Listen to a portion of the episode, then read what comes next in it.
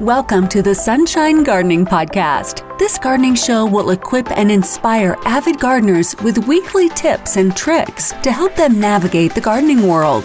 The show will also highlight specific growing requirements for several plants so the sun will shine brighter over their Kentucky garden. And now, here is that ray of sunshine garden enthusiast and horticulture extension agent Kristen Hildebrand with the University of Kentucky Cooperative Extension Service. If you have walked through your garden lately, you may have noticed several spiders, either crawling across the ground or maybe up high where they've actually made their web. Now, for some people, the thought of a spider literally makes them want to jump out of their shoes. But interestingly enough, spiders do play an important role in a healthy ecosystem, and there are benefits to having them in the garden.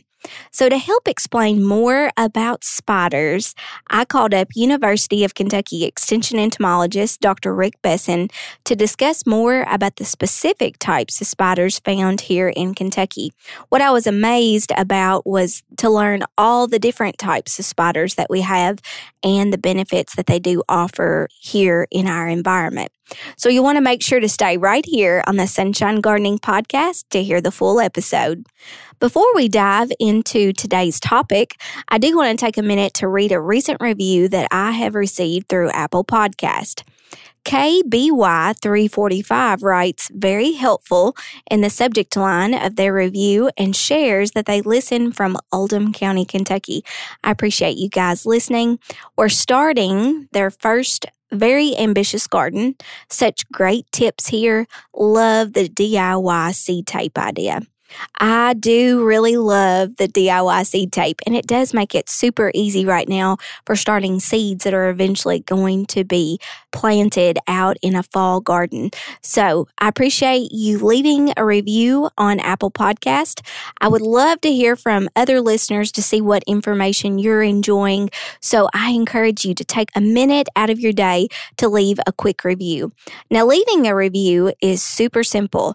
Just pop open that purple app on your phone, share your biggest takeaway from an episode, or what you would like to hear featured in the future.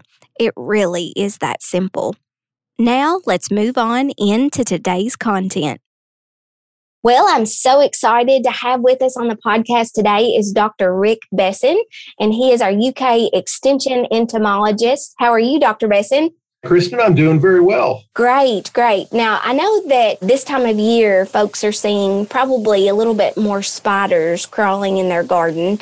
And it seems like there's a, a phobia behind some the spiders that you can encounter. But in your professional opinion, what have you seen to notice about spiders and why people have such a fear of them? Well, you know, generally people have a fear of spiders. And it's that whole creepy, crawly nature. A lot of times they stay hidden. And sometimes when people come across a spider, they get surprised and brings up that anxiety level a little bit and and that feeds into whatever phobias a person may have so it's the surprise there's a lot of things that come into people being apprehensive of spiders. Yes, yes. And not all spiders are created equal. So, why don't you first kind of tell us about some of the type of spiders that you can find in the garden this time of year? Okay. Well, spiders are arachnids. They're arachnids that have a pinched area between their abdomen and their cephalothorax. So, they're one of the groups of arachnids. But among the spiders, we have just dozens and dozens of families.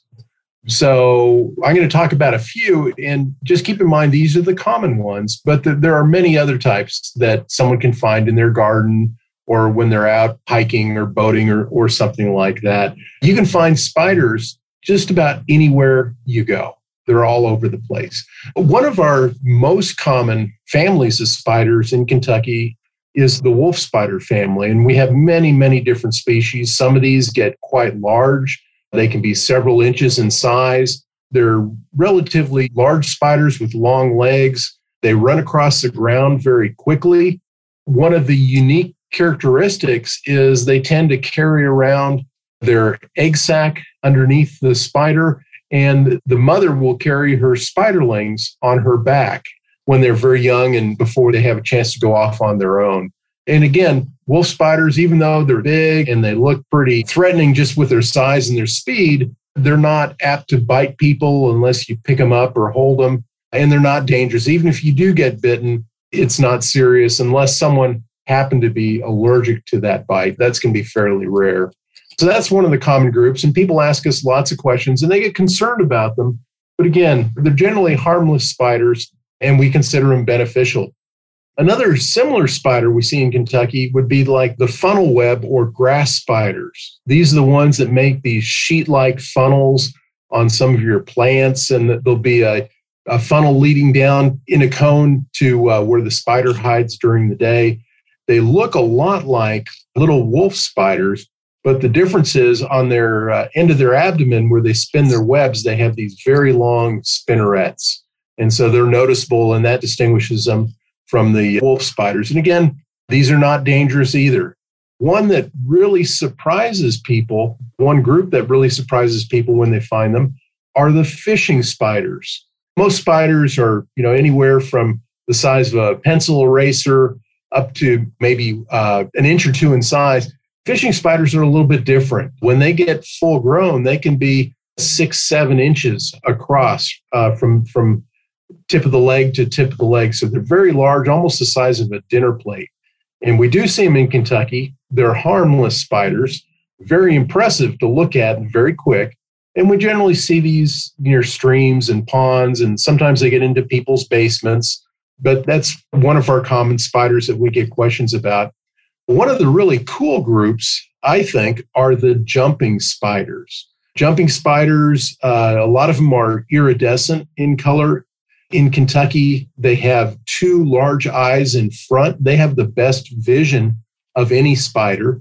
And they're called jumping spiders because they have these short, stout legs and they jump. They can jump six, seven inches at a time. And they're, they're active hunters. They're searching on the ground just like the wolf spiders for prey. And that they eat insects and uh, other little arthropods. One of the uh, groups that also is pretty neat are the crab spiders. They're called crab spiders because the front two pairs of legs are longer than the rear legs, and they tend to be ambush predators. You see them in flowers and other places waiting for insects to come by. Moth lands on the flower and they grab the moth and make a meal of it. So we have some pretty cool crab spiders, and they use camouflage to defend themselves probably the most notable spider when people think about spiders would be the orb web spiders. These are the ones that make the really big web orbs that you see between plants or maybe on the side of your uh, eaves going down to your garage or something like that. And then they have the nice concentric circles of, of web coming from them. And so we have many, many different types of orb weavers. One that I get a question about a lot would be the yellow and black garden spider. So this is the big one. It can be two and a half, three inches in size. It makes that really big web in the garden. And down at the bottom of the web, there's a thicker set of silks, and I call it the zipper down at the bottom, but that's a common one. We have some colorful orb weavers like the marbled spider, which is uh, yellow, orange, and purplish brown and it's quite large. It's about the size of a marble. It makes another uh, very big orb in the garden. And we even have the barn spider, which is uh, sort of a hairy, rusty brown spider. Commonly see it around outbuildings and things like that, where it makes its very large web during the day. But one thing you mentioned is people are seeing spiders this time of year. A lot of spiders start off as young spiderlings early in the year, and we really don't notice them because they're so small. But as the season progresses, they get larger and larger. And when we get into late August and September, we can see some very large spiders because they're becoming adults at this time of year. They're going to mate, lay eggs, and that's how the cycle's carried on. So, particularly late in the season, we can see a lot of spiders in the garden and other places on the farm. I'm glad that you covered several of those because I know in our experience, we've gotten several concerns about the wolf spider just because people are concerned about the size of it and then also making sure that they're not poisonous. And so I'm really glad that you kind of went through the different ones. And then the orb spider, I've seen several pictures of those on people's Facebook pages, and they are really pretty. That striking yellow and black color, especially with that white, it is really picturesque. Uh, and even when the dew gets on it, it's really pretty too. So there's lots of photography that people have done with orbs in the morning dew and things like that, and the, the sunlight coming through spider webs. So they're nice to look at. Absolutely. So, what is the benefit to having some of those, especially like in a home garden type situation?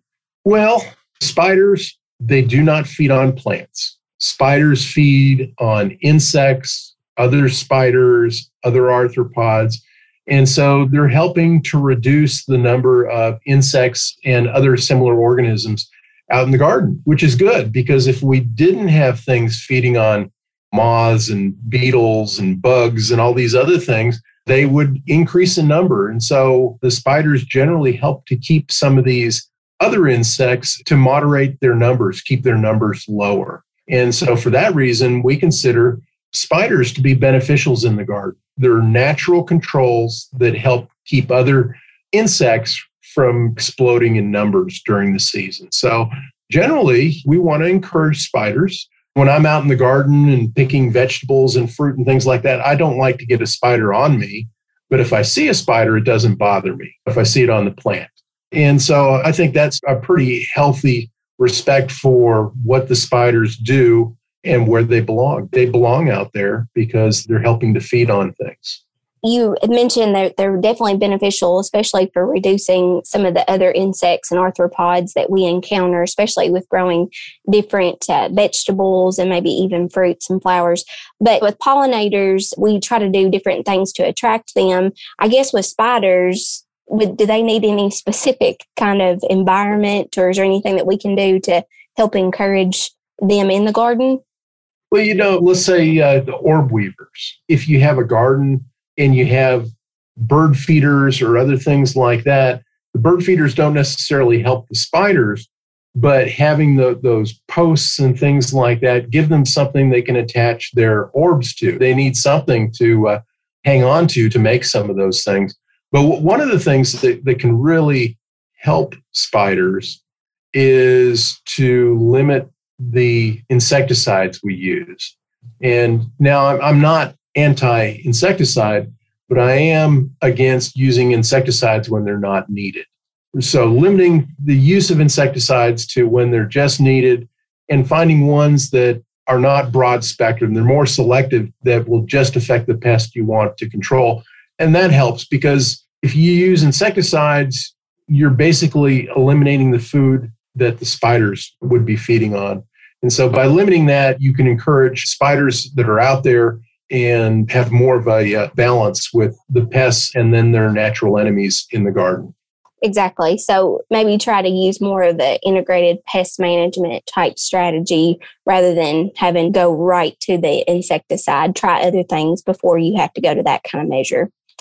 Okay, so Dr. Bessin, now you mentioned several different types and kinds of spiders that we can come in contact with. What are some of the spiders that are considered more harmful to humans, like you said, that create more of that fear and the phobia related to spiders? Yeah, there's really two spider species that we have in Kentucky that are problem, and we need to be uh, careful of them. And if we have problems with them, we need to get rid of them. The first would be the black widow spider. So, this is a larger, shiny black spider, and they have red markings on them. Some people say they have to have an hourglass underneath.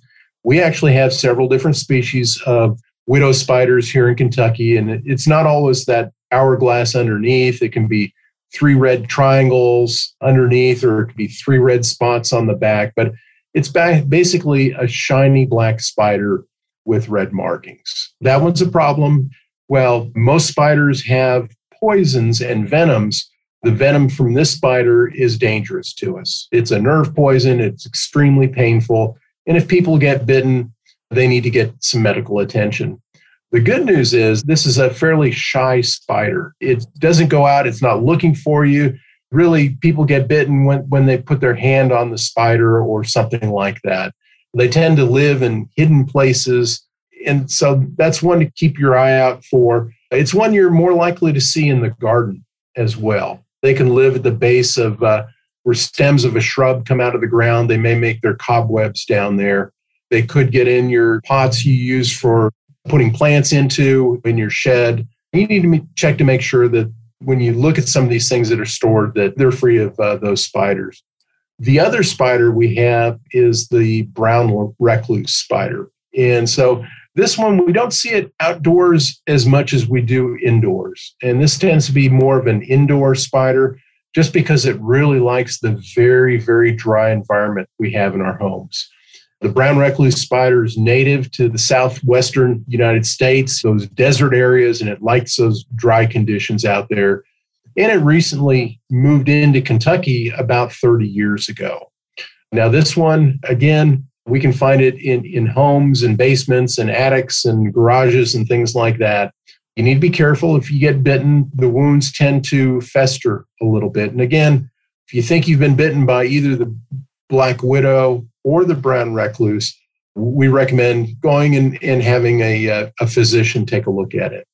That's the best course.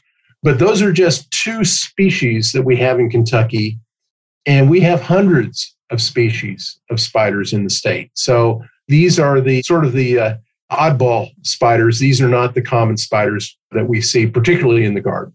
Exactly. And so some of those spiders, especially that, like the one you mentioned, the brown recluse, it seems to really be trying to get into the homes. I know I've seen, we've had a couple of sticky traps just to kind of monitor those things just because we have a little one at home.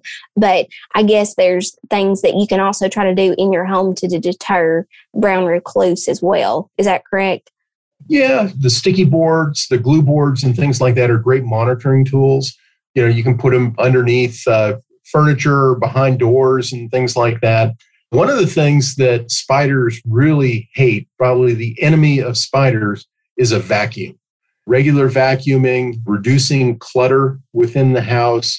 These are things that can really help to reduce not only the pesky spiders like the brown recluse and the black widow, but cellar spiders, house spiders, some of those others as well, because really in the house, no one wants spiders. And so regular vacuuming, reducing clutter, and then monitoring for the brown recluse if you had that in the past i think would be uh, good strategies to to minimize problems with spiders indoors yeah i've heard you say before about making sure you keep a clean house and the, the vacuum cleaner seems to help out a lot especially like for those areas where you seem to get a lot of dust bunnies yeah. so yeah.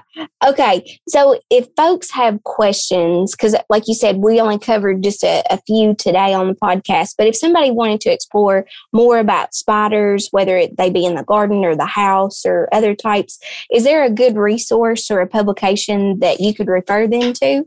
Well, if they want to go out on the web, we have some web pages called the Critter Files, and they talk about different groups of arthropods in Kentucky, and we talk about some of the common families there.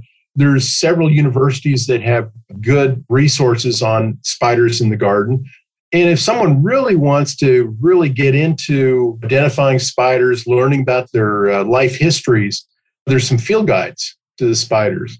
I hate to be a geek out on this stuff, but there there are some cool spiders that have really fascinating life histories that we have here in Kentucky, and it's like it's almost mind-boggling how uh, bizarre yet cool their life history is.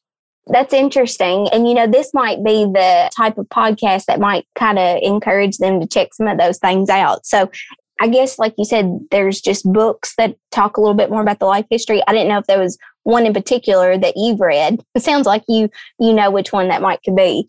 Uh, in terms of books, yeah, I like some of the field guides just because you know, yeah, it's something you can put into a, a book bag when you go out hiking with your water bottle. And I like carrying a, a couple of field guides with me because when I see something unusual, and every time you go out, you're going to see something unusual, you can figure out what it is and, and what it does.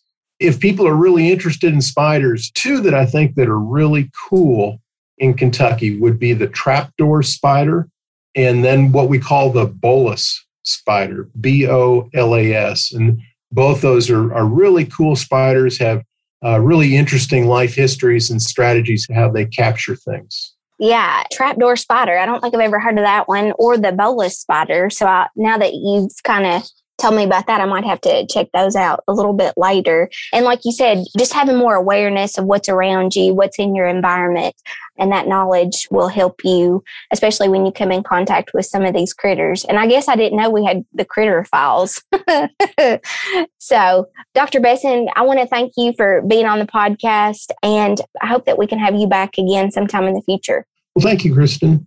I hope that you enjoyed our discussion today with Dr. Ric Bessin on garden spiders in Kentucky. If you would like to view the show notes for episode 15, make sure to visit me on the blog at Warren County Agriculture. One of the resources that was mentioned from Dr. Ric Bessin was the Critter Files, and I've posted the link in the show notes there. So you can access our blog by going to www.warrencountyagriculture.com. And a big big special thank you to Dr. Ric Bessin for being our guest. Thanks for listening to the Sunshine Gardening Podcast. As always, gardeners, keep on digging into gardening and remember to add a little sunshine. Thanks for listening to the Sunshine Gardening Podcast with Kristen Hildebrand. If you enjoyed today's content, make sure to hit the subscribe button wherever you get your podcasts to catch future segments of the Sunshine Gardening Podcast. Gardeners, keep on digging and learning more about gardening so the sun shines brighter over your Kentucky garden. The Sunshine Gardening Podcasts with Kristen Hildebrand is a production of the University of Kentucky Cooperative Extension Service.